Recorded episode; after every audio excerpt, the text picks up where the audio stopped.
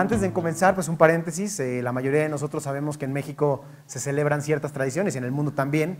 En específico, eh, yo quiero hablarles un poquito de este tema porque Charlie nos ha llamado a ser o nos ha mencionado que debemos ser contraculturales y nos ha hablado de que aunque vivimos en un lugar y hay tradiciones, pues también de otra manera somos cristianos y tenemos un estilo de vida diferente.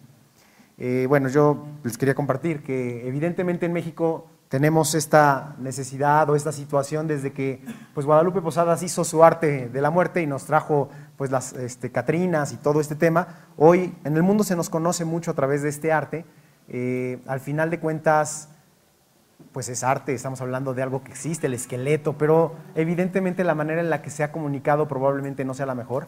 Y lo que a mí me duele más es ver cómo pues las cosas se han ido demeritando. De por sí la tradición es extraña para los cristianos, pero más allá de la tradición cristiana, la, tradición extraña, eh, que es pues una ofrenda en la que tal vez los muertos se levantan y vienen a comer lo que les gustaba, cosas de ese estilo, pues hoy se está mezclando además con un tema que es eh, pues el Halloween, ¿no? Desde hace muchos años están cada vez más la mercadotecnia haciendo lo necesario para que el Halloween se, se involucre. Y tú vas a decir, ¿y eso qué tiene que ver con lo que me vienes a hablar? Bueno, como siempre traigo un poquito de mi historia y de lo que me motiva. Eh, hoy evidentemente lo que me motiva pues son mis hijos. Eh, y para mí antes pues podría ser muy fácil decir, decidir una cosa u otra en relación a las tradiciones, pero hoy evidentemente tengo que ser mucho más claro, mucho más tajante, tengo que ser mucho más contundente para que mis hijos puedan ser instruidos de la manera correcta. Eh, uno de ellos, uno de mis hijos, tiene la oportunidad de ir a clases de inglés y el jueves justamente fue 31 y el jueves tenía clases.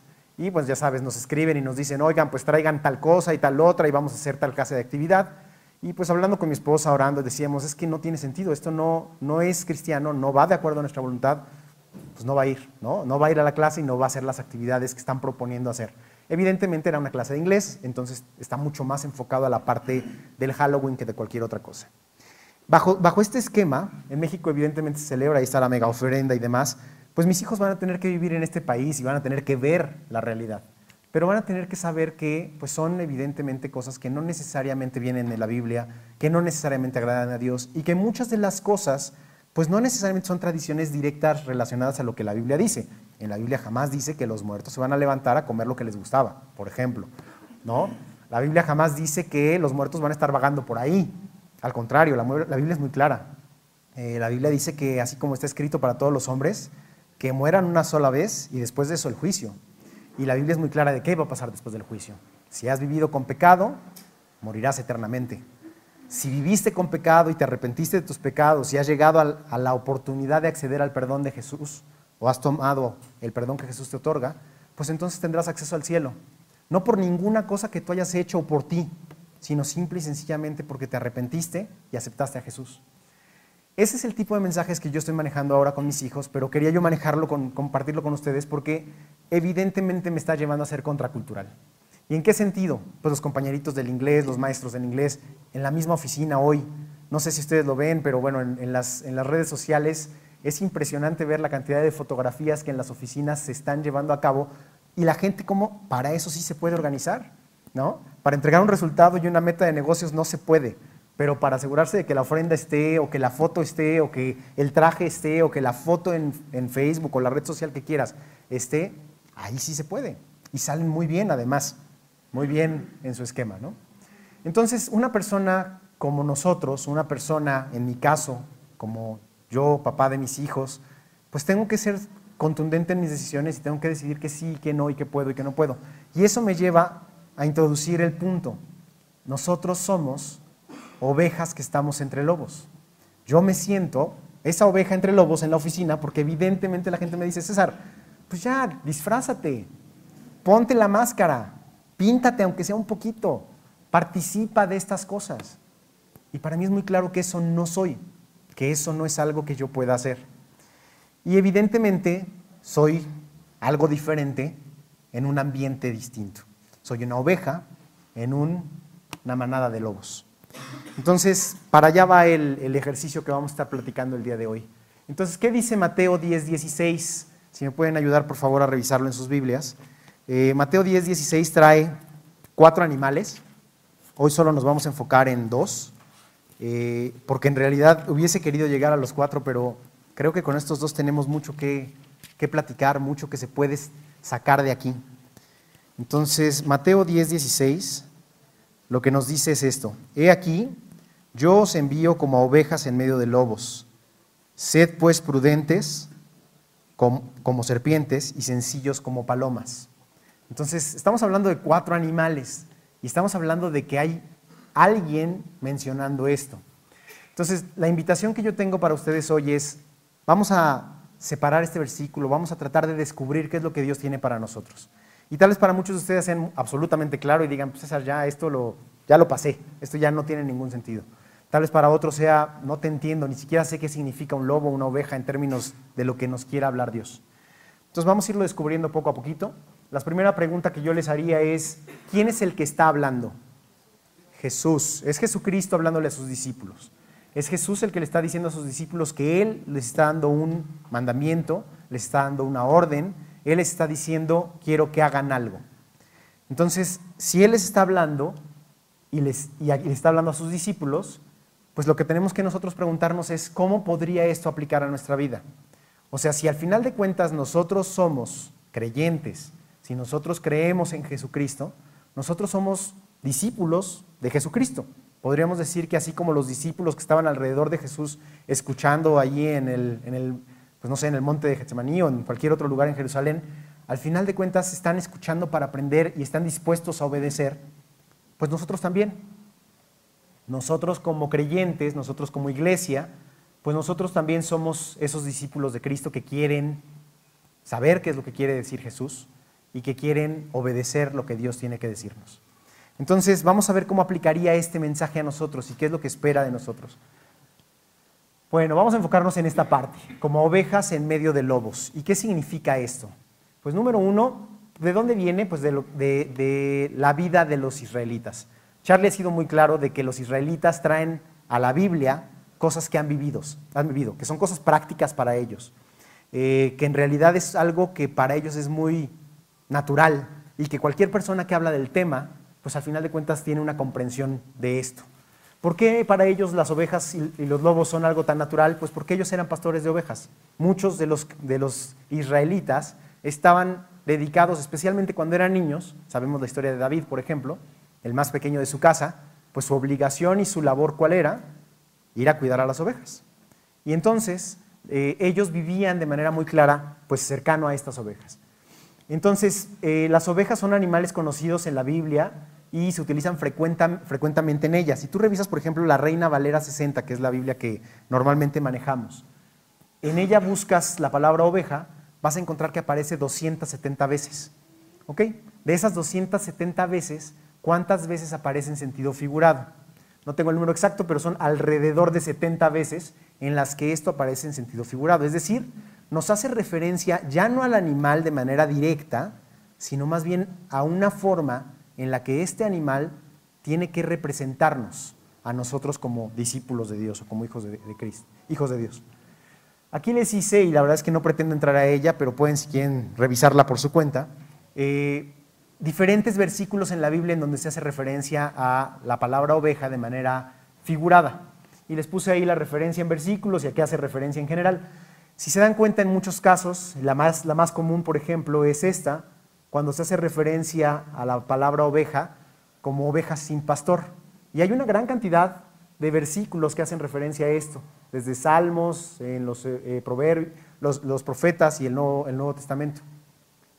Esto nos tiene que decir algo. Al final de cuentas, Dios nos está hablando que nosotros tenemos una relación con Él a través de este mismo esquema. Somos como ovejas y que al final de cuentas deberíamos de tener un pastor y que deberíamos tener un pastor, pero muchas veces nos, encontramos así, como ovejas sin pastor. Muchas veces no sabemos a quién seguir, no sabemos quién es nuestro pastor, no sabemos, dice Jesús, cuál es la voz que escuchamos. La Biblia dice, y Jesús dice, ustedes no me siguen, ¿no? Porque oyen mi voz y no me siguen porque no son mis ovejas, porque ustedes no me conocen. Es importante que nosotros sepamos que nuestro pastor debe ser Jesucristo. Y que cuando Él nos habla a través de su palabra, lo que espera es que lo escuchemos y actuemos como una oveja actuaría. ¿Y cómo actúa una oveja con su pastor? corriendo, yéndose en otra dirección? Normalmente no. Normalmente se acerca donde está su pastor. Normalmente el pastor es capaz de hasta alimentarla con la mano. Una oveja obediente, una oveja dócil, una oveja amable, es una oveja que ya tiene tiempo con su pastor y sabe vivir con él y pasar tiempo con él. Eh, habla de muchos otros puntos, pero lo que me pareció más interesante al hacer esta revisión es que evidentemente donde primero o donde más se refiere a, a la oveja como concepto figurado es precisamente en Salmos. Y tiene total sentido para mí y para nosotros seguramente.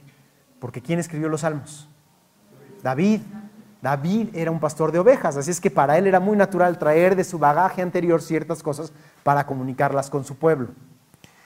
Cuando se hace referencia, si tú me dices, oye, sí, está Salmos y aparece muchas veces, pero por ejemplo acá tenemos segunda de Samuel que está mucho antes que Salmos.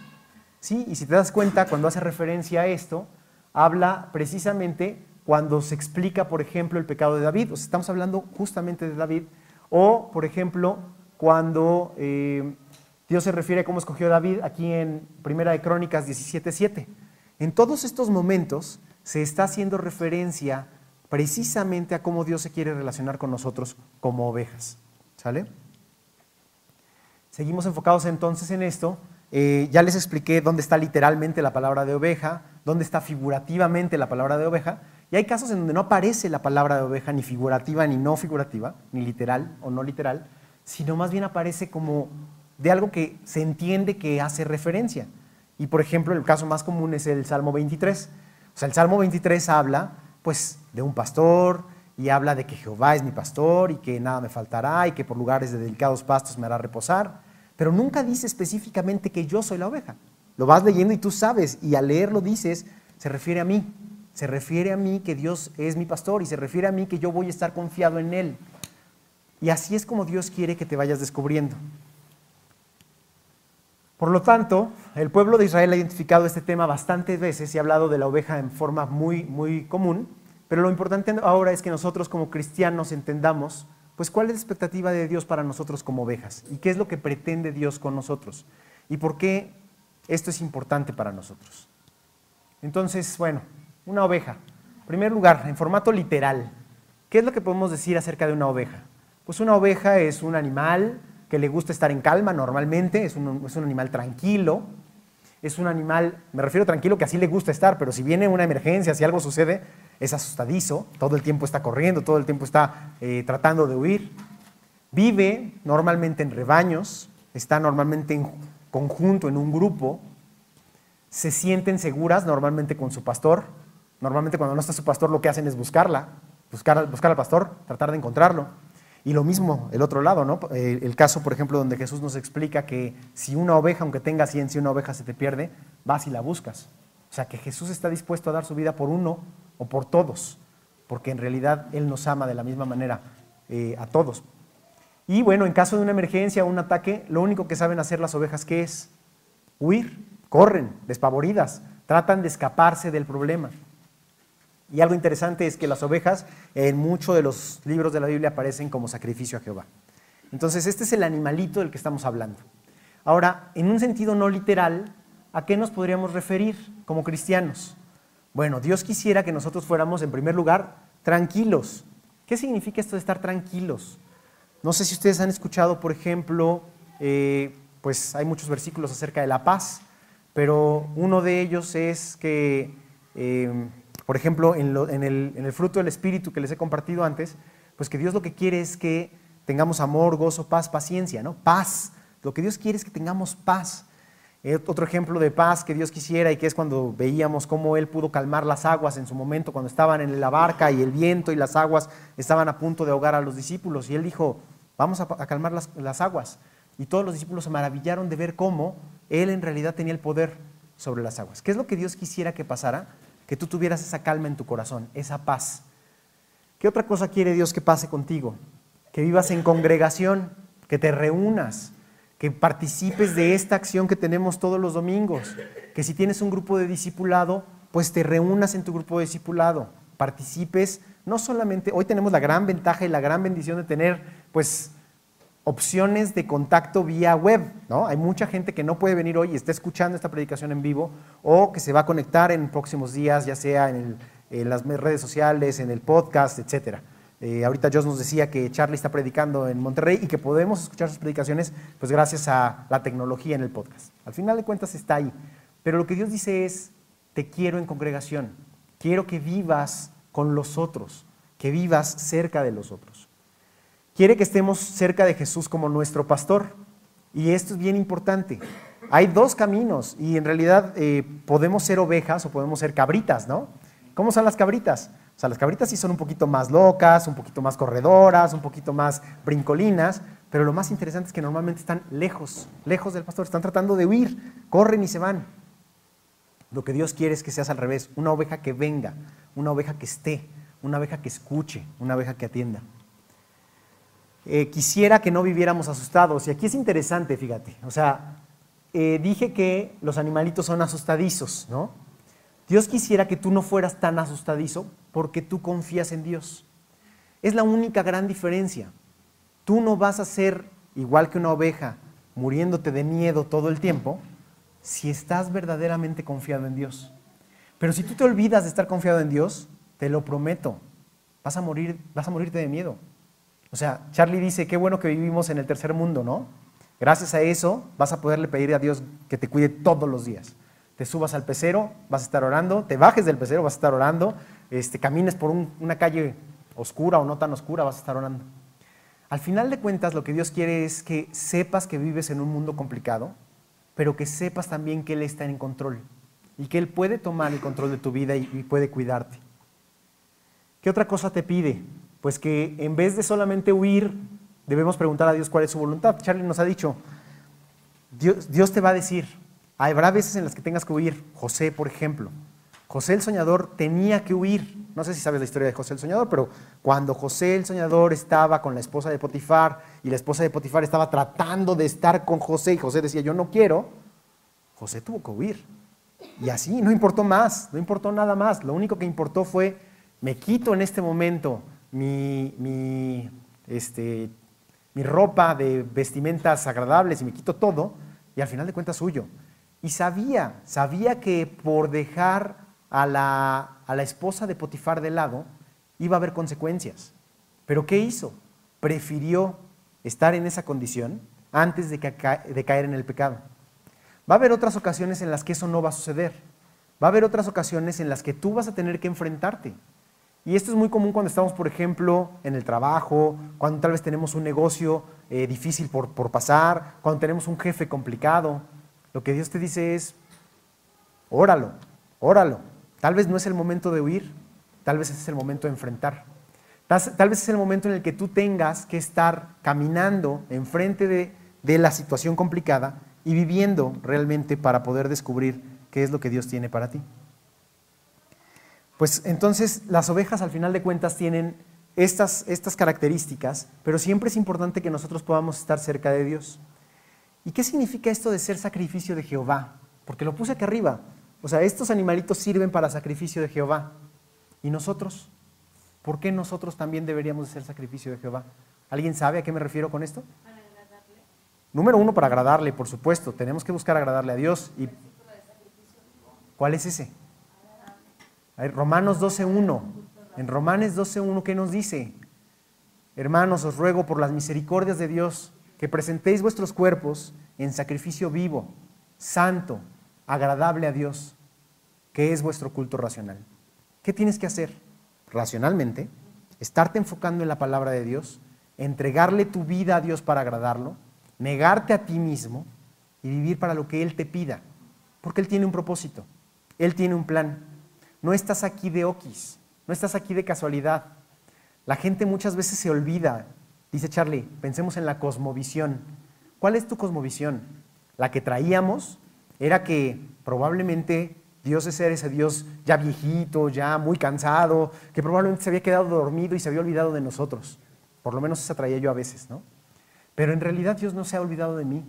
Él sabe qué está haciendo, Él sabe por qué lo está haciendo, Él sabe qué está permitiendo en mi vida y mi objetivo de vida es vivir para hacer un sacrificio para Él, agradable a Él, sirviéndole a Él. Ahora, ¿cómo son los lobos? ¿Qué tiene que ver esto de los lobos? ¿Cómo son? ¿Qué tipo de animales son estos? Bueno, En primer lugar, los lobos eran una de las principales amenazas de las ovejas en Israel. Por eso aparecen en la Biblia por eso es algo que es común. Pero además de esto, pues la, Biblia en la versión Reina Valera 60 la menciona algunas veces. ¿Cuántas veces la menciona? Solamente 12, no son tantas. Pero de todas maneras lo menciona. ¿Y cómo lo menciona? ¿Qué clase de características menciona acerca de los lobos? Pues en primer lugar dice que los lobos son arrebatadores, es decir, arrebatan la presa y derraman sangre. ¿Sale? Los lobos del desierto destruyen. Los lobos son feroces. Los lobos son rapaces y no perdonarán al rebaño. ¿Sale? Y el lobo arrebata las ovejas y las dispersa. Entonces tenemos dos grupos, el de las ovejas y el de los lobos. Ya vimos la ovejita, muy bonita, ya vimos que nos podemos parecer a la ovejita, o eso es lo que Dios pide, y ya vimos lo que son los lobos. Ahora la pregunta es, ¿quién es quién? ¿Y de qué estamos hablando? Bueno, si ¿alguien en este lugar de los que escucha por internet nació siendo oveja alguna vez? ¿Alguien alguna vez dijo, yo, yo ya nací siendo oveja, oveja? Es muy interesante esta pregunta y es muy común que la gente piense tal vez que porque nacieron en una familia cristiana, pues ya son cristianos desde la cuna. La gente dice, yo desde que nací soy cristiano. ¿Es eso posible? Evidentemente no, no es posible. ¿Por qué? Porque es necesario que exista una fe personal en Jesucristo. Cada uno a título personal tiene que tomar una decisión a favor de Cristo. Oye, pero mi mamá es este, pues, cristiana desde hace muchísimos años y desde que yo nací escuché la palabra en mi casa. Pues está muy bien, qué bueno, eres un gran afortunado, pero tienes que tomar una decisión. Casos como estos, pues muchos de los predicadores antiguos, ¿no? A mí me encanta, ya les he dicho, Charles Spurgeon, un, Carlos Spurgeon, un predicador inglés. Él era nieto de predicador, hijo de predicador, su madre era una madre impresionante en términos espirituales. En su casa se discutía desde muy pronto y desde muy chiquito cosas, pues evidentemente teológicas y bíblicas. Spurgeon aprendió a leer muy joven y uno de sus libros que más le gustaba era, por ejemplo, El progreso del peregrino, que no sé si lo conozcan o lo han leído, pero es el, digamos, el segundo bestseller cristiano. O sea, después de la Biblia es el libro que más se lee o se ha leído. Si no lo ha leído, se los recomiendo, es muy buen libro. Y, habla mucho precisamente de cuál es nuestro progreso como peregrinos en este caminar. Pero bueno, esta persona tuvo que tomar una decisión. Carlos Spurgeon por más que fuera hijo de predicador y nieto de predicador, no era salvo, no era oveja, no nació siendo oveja, él tuvo que tomar una decisión personal a favor de Jesucristo. Él tuvo que arrepentirse de forma personal de todos sus pecados y él tuvo que apropiar de forma personal el perdón que Jesucristo le ofrecía. Es muy importante este concepto, porque en realidad los que venimos del mundo, pues no tenemos más opción. O sea, yo no tenía una familia cristiana. Yo no fui educado con una Biblia en la mano desde niño. Para mí es muy claro pues, que yo tengo que tomar una decisión, arrepentirme y entonces volverme parte de la familia de Dios. Pero algunos pueden llegar a pensar, no, yo de verdad siempre he estado escuchando la Biblia. Es más, yo soy, Jesús está en mí desde que nací. ¿Es eso posible?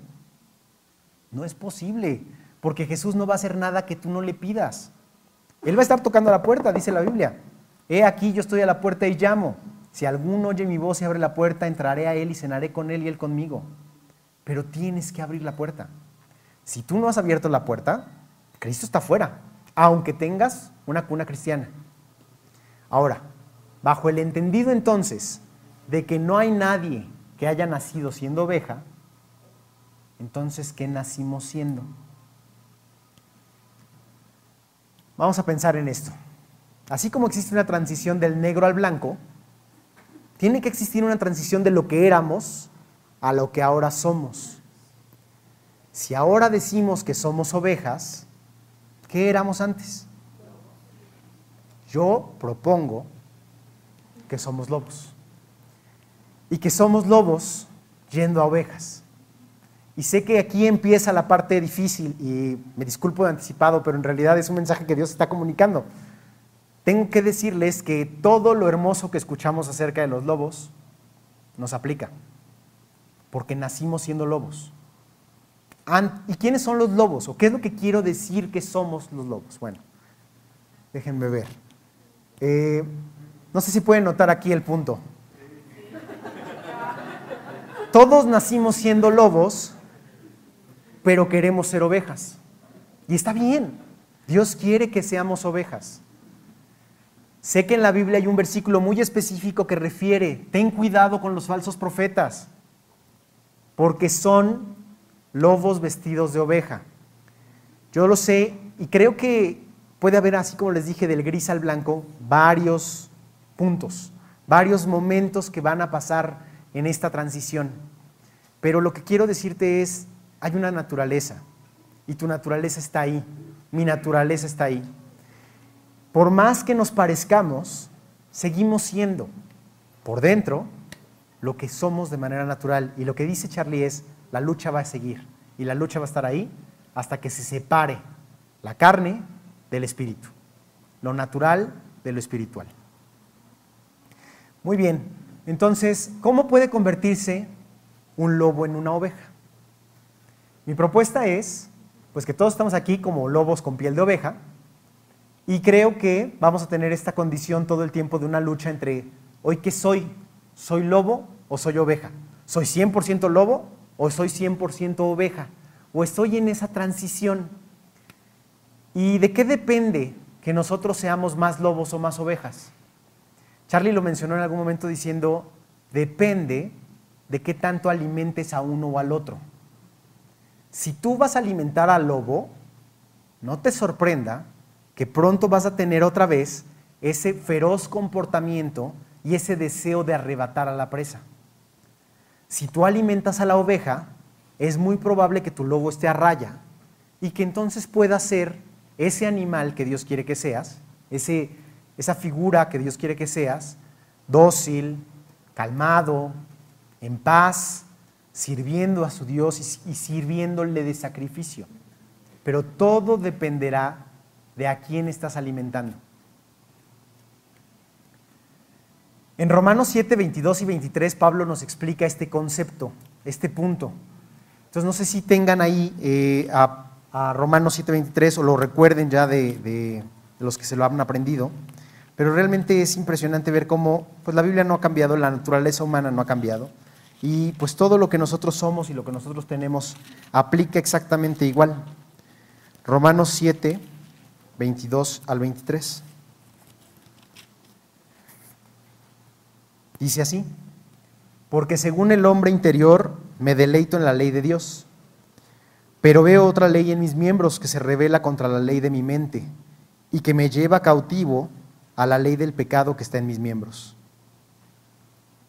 Entonces, tú y yo sabemos que tenemos esta naturaleza, esta lucha.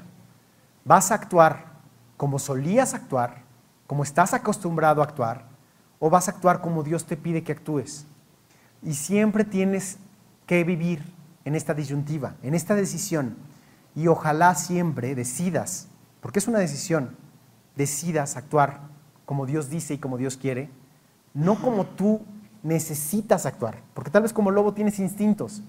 Dios nos mandó a ser ovejas en medio de lobos, pero realmente, ¿qué es lo más común de ver? Si tú buscas acerca de estas fotos, lo más común es la foto que les mostré, un lobo en medio de ovejas.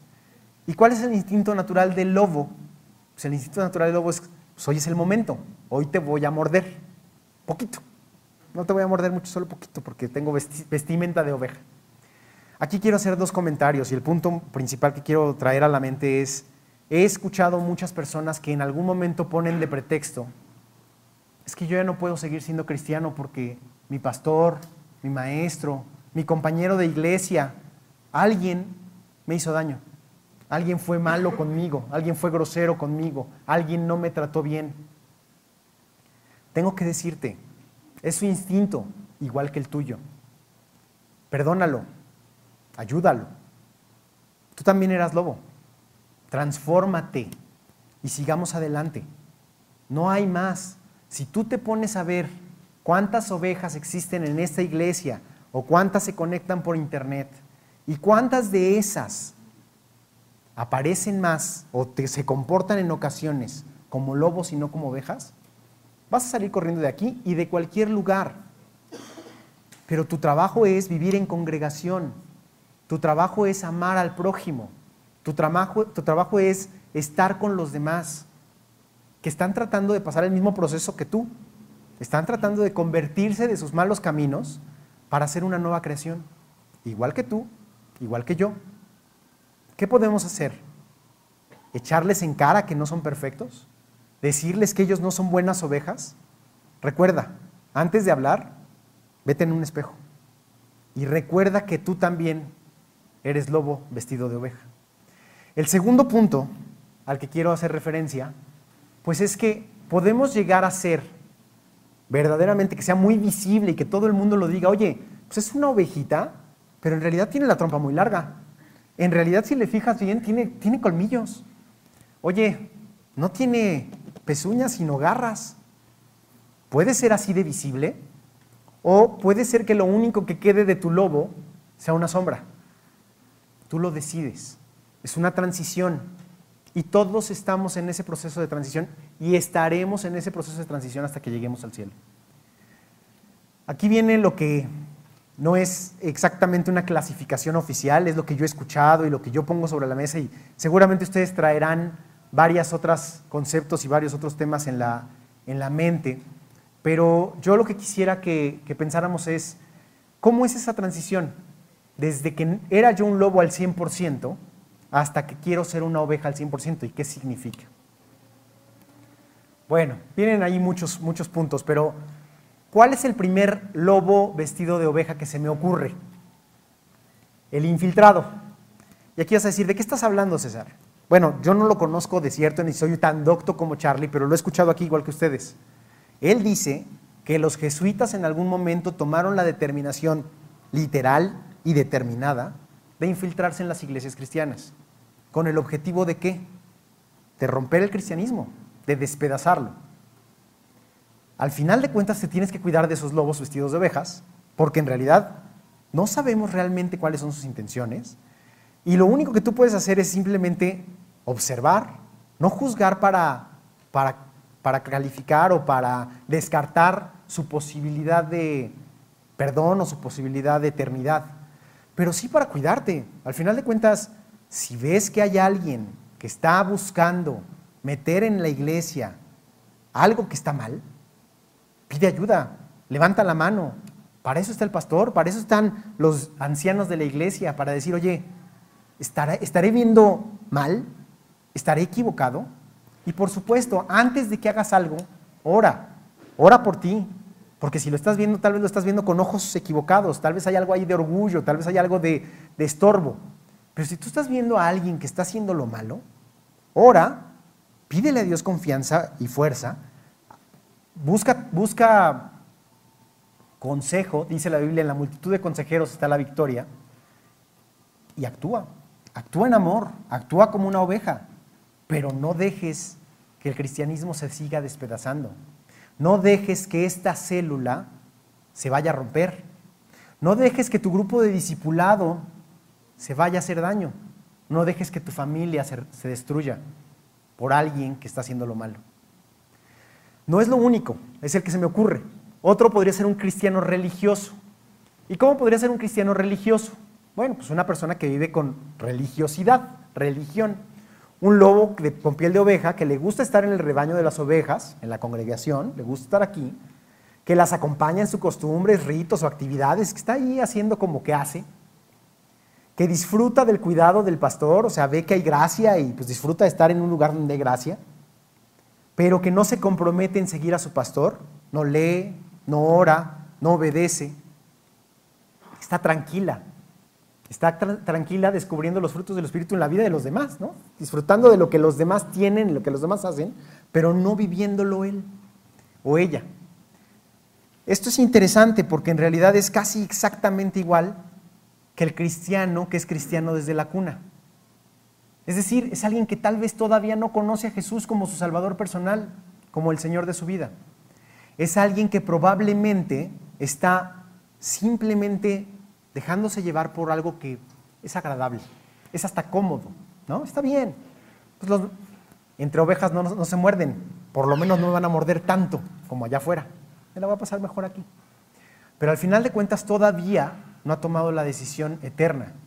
Y lamentablemente lo que cuenta es esa decisión.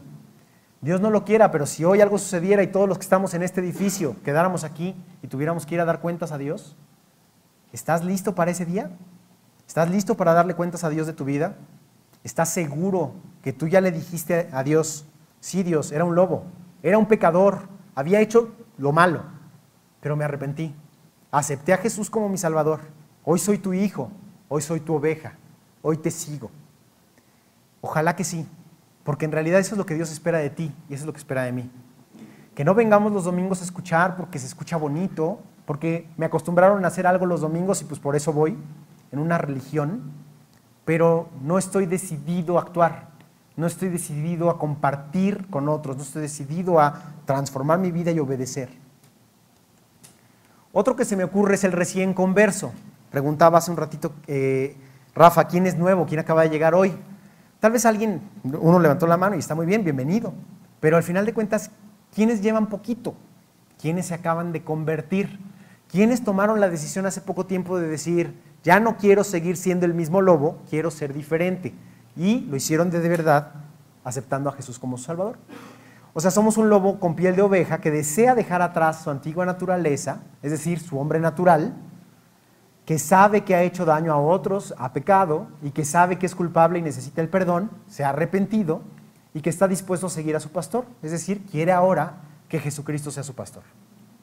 Bienvenido, si tú ya tomaste esa decisión y estás seguro en tu corazón que Jesucristo ya está ahí, ya mora en tu interior, que Él ya te está transformando, gloria a Dios, qué bendición. Por favor, no te caigas, sigue adelante, sigue caminando, busca, hay mejores pastos adelante. Existe el cristiano traga años, dicen, ¿no? Charlie mencionó, oye, no, pues es que el cristiano traga años es el que se ve jovencito, se ve jovencito porque pues, se convirtió hace 20, pero parece que se convirtió ayer, porque no ha leído, porque no ha orado, porque no ha tomado decisiones, porque no ha apropiado la gracia. Dios no quiere que seas un cristiano traga años, una oveja que nada más está ahí pues, pasando el tiempo de manera cómoda, ¿no? Lobo con piel de oveja que ha encontrado su zona de confort entre las otras ovejas, que lleva años en el rebaño, que come de los pastos verdes que comparte su pastor y con eso se alimenta, pero que tiene poca iniciativa de buscar pastos nuevos, pastos verdes en su propia cuenta, que no va más allá, que simplemente dice, con el domingo tengo mi ración de la semana. Yo con eso soy una oveja fuerte, con eso voy a estar bien. Entonces, si tú eres un cristiano tragaños, porque tal vez así te pasó, porque la vida así te tocó, así es el pasado, eso fue. Pero hoy es tu oportunidad de convertirte en algo más. Hoy es tu oportunidad de ir más profundo con Dios, de ir a buscar los, los pastos verdes, de ir a de verdad descubrir qué tiene Dios para ti en la palabra. ¿Cómo te quiere alimentar Dios el día de hoy? Un maestro o maestra, ¿no? ¿Qué sería un cristiano que es maestro o maestra del bien?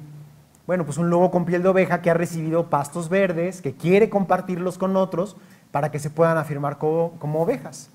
O sea, es un lobo que ya está un poquito más preparado como oveja, que ya ha escuchado más, que se ha alimentado más.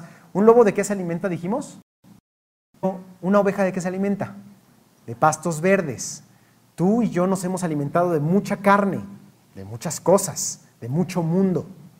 Pero el maestro se alimenta de pastos verdes, empieza a recibir su ración diaria de la Biblia, empieza a alimentarse diariamente de lo que extrae de la Biblia y lo que Dios tiene que decirle. Y no se queda contento con eso, no está satisfecho con solo saber más, no solo está satisfecho con decir, oye, yo ya leí y aprendí y soy muy buenas, sino realmente de lo que se trata es de compartir para que otros puedan llegar a ser pues también ovejas, que puedan conocer más de Dios. Y por último, el que le llamo el discípulo de Cristo. ¿Quién sería este discípulo de Cristo? Bueno, pues es un lobo con piel de oveja que ha experimentado la bendición de ya ser oveja, de seguir a su pastor, de querer compartirlo con el mundo entero. O sea, ya no tiene ganas nada más de compartir con uno o dos discípulos en una sesión de discipulado, sino que en realidad ya no puede quedarse callado. Tiene que ir, tiene que hablar, tiene que buscar, encuentra oportunidad para testificar en todo momento. Está deseoso, verdaderamente tiene un ardor en su corazón de hacer la voluntad de Dios. ¿Sí sabes cuál es la voluntad de Dios? ¿Qué es lo que Dios más ama sobre todas las cosas? Yo te lo pongo de esta manera. Yo tengo hijos. Dar la vida de mi hijo por algo tendría que ser por algo muy importante. ¿Por qué Dios dio la vida de Jesús? Por la salvación de las almas. Lo más importante para Dios son las almas, la salvación de las almas. Y tú y yo estamos vivos porque Dios quiere que seamos un instrumento útil y preparado para toda buena obra, que le sirvamos a Dios. Entonces, ya experimentamos, ya queremos compartirlo con todo el mundo, hemos ya crecido en sabiduría, hemos crecido en fe, ya no tenemos tanto miedo y ahora sí estamos listos para estar entre los lobos, porque sabemos que nuestro pastor está ahí. Honestamente, vamos a regresar al, punto. ¿Es natural que una oveja esté entre los lobos? ¿Cuál sería la sensación de la oveja si lo pones entre lobos? De terror, seguramente. Bueno, una oveja entre lobos podría ser algo así. O podría ser algo así. Al final de cuentas, Dios te llamó a ser oveja entre lobos, pero puedes estar muerto de miedo entre los lobos, no queriendo ni hablar, o podrías estar en una posición no de autoridad, pero sí de confianza, sí y se convierte. No sé si hasta aquí el mensaje ha sido, número uno, claro, pero número dos, si ha tocado tu corazón. Al final lo que yo espero es que este mensaje, así como me ha puesto a pensar a mí, pues te ayude a ti a pensar, número uno, ¿dónde estoy parado? Si de verdad estoy siendo un lobo en una transición, bueno, ¿cómo va mi transición? ¿Cuál es ese progreso del peregrino en el que me encuentro? Si te acabas de convertir, felicidades, eres, un recién converso, está padrísimo. No dejes de alimentarte, no regreses a ser lobo. Si ya llevas años alimentándote, conociendo, disfrutando, ve más profundo. Siempre hay más. La Biblia dice, lo mejor está delante. Con Cristo, lo mejor está delante. No importa cuántos años lleves, no importa cuántas veces hayas leído la Biblia, no importa cuántos discípulos hayas hecho o cuántas personas hayas convertido a través de compartir la palabra. Siempre hay más, siempre hay oportunidad para más. Y sobre todo, si sigues aquí. Porque de verdad, Dios no se durmió, no se olvidó de ti. Tiene un propósito para tu vida. Estás aquí porque hay una razón. Y quiere que entiendas, perdón, que estos lobos a los que tú estás enfrentando son tu día a día. Son la gente con la que te relacionas diario. ¿Quiénes son? Tu familia, tus amigos, tus, conocidos, tus vecinos, los que trabajamos en oficina, pues, tus colaboradores de oficina con los que pasamos mucho tiempo en el día. Toda esa gente con la que tú puedes influir y puedes impactar es la que Dios quiere que realmente estés llamando al Evangelio. Preguntaba Rafa, ¿cuántas personas son nuevas el día de hoy? Se levantó una mano, qué bueno. Ojalá la próxima se levanten 10, se levanten 100, se levanten mil, se levanten un millón de personas. Porque hay un millón de personas allá afuera, o hay más, 7 billones de personas totales, de las cuales muchas todavía no conocen a Dios. ¿Y cómo la van a conocer? ¿Quién se las habrá llegar? ¿Quién les hará saber? No hay otro, no va a venir alguien más. Eres tú. Esa oveja que alguna vez tomó la decisión de dejar de ser lobo y de empezar a caminar por el camino de Dios. ¿Y cómo lo vas a hacer? Número uno, orando. Número dos, leyendo. Número tres, obedeciendo. Y número cuatro, buscando todas las oportunidades que tengas para poner la Biblia enfrente para hablar, para que la gente sepa que tiene algo que escuchar.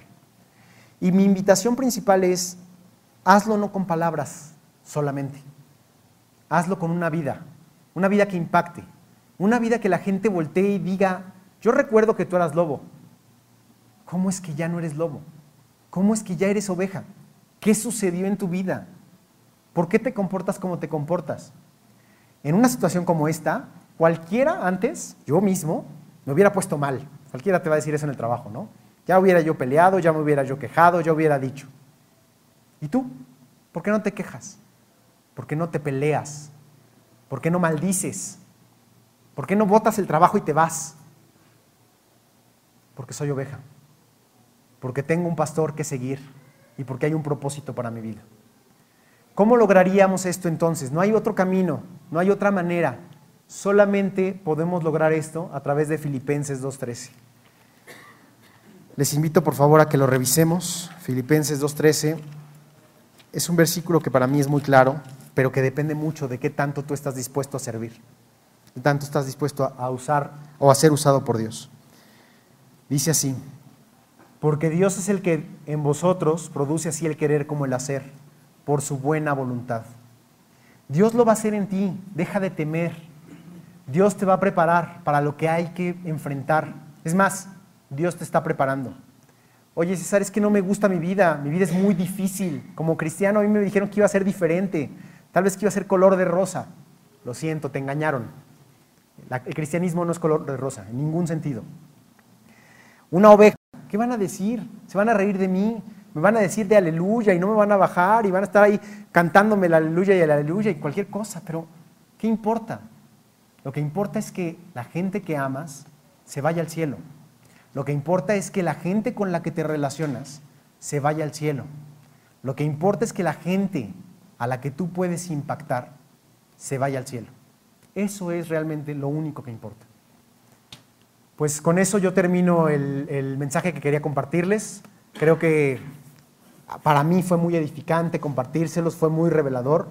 Eh, espero que de verdad haya sido igual para ustedes un aliento, una ayuda de que pues, todos estamos en el mismo camino, todos somos iguales y todos podemos equivocarnos muchas veces, pero pedir perdón, corregir y volver adelante, caminar más profundo. Si les parece, vamos ahora para terminar. Bendito Dios, te damos gracias, Señor porque tú eres el que habla a nuestro corazón, porque tú eres el que nos enseña, porque tú eres el que nos ilumina. Gracias Dios, porque lo único que esperas de nosotros es un sí. Solo deseas que te digamos que sí. Y con eso tú harás todo el trabajo que se tiene que hacer en nuestro corazón. Gracias Dios, porque tú ya conseguiste el sí de muchos de nosotros, porque tú ya nos hiciste tuyos, tus hijos, tus ovejas. Y ahora Dios, ayúdanos a transitar este caminar, este progreso. Haznos verdaderamente convertirnos de 100% lobo a 100% oveja, Dios. Haz que podamos serte útil a tu propósito, a tu voluntad. Haz que podamos vivir de acuerdo a esta voluntad que es agradable, que es perfecta. Y haz, Señor, que podamos verdaderamente ser sacrificio vivo, agradable para ti, Señor. Bendice a todos los que están aquí en esta sala y a todos los que están escuchando este mensaje por cualquier otro medio, ya sea internet o alguna otra grabación que pueda haber. Pero sobre todo Dios bendice a las familias que están aquí representadas, porque cada uno de nosotros, Señor, va a ser luz en su casa, va a ser luz en este mundo y va a, va a ayudar a que la conversión de este mundo se vuelva una realidad en la medida de lo posible y de acuerdo a tu voluntad siempre. Te pedimos por nuestro pastor, por Charlie, tráelo con bien de regreso a la ciudad, bendice a su familia. Bendice, Señor, a la iglesia G316 en general, pero bendice, Señor, a la iglesia de Jesucristo en el mundo. Las denominaciones son lo menos relevante, lo más importante es el corazón. Y si Cristo está en el corazón, Señor, somos hermanos y te somos útiles, Señor, en este propósito. Bendícenos a todos, bendícenos esta semana que comienza, guárdanos y te pedimos todo esto en el nombre de Cristo Jesús y para tu gloria. Amén.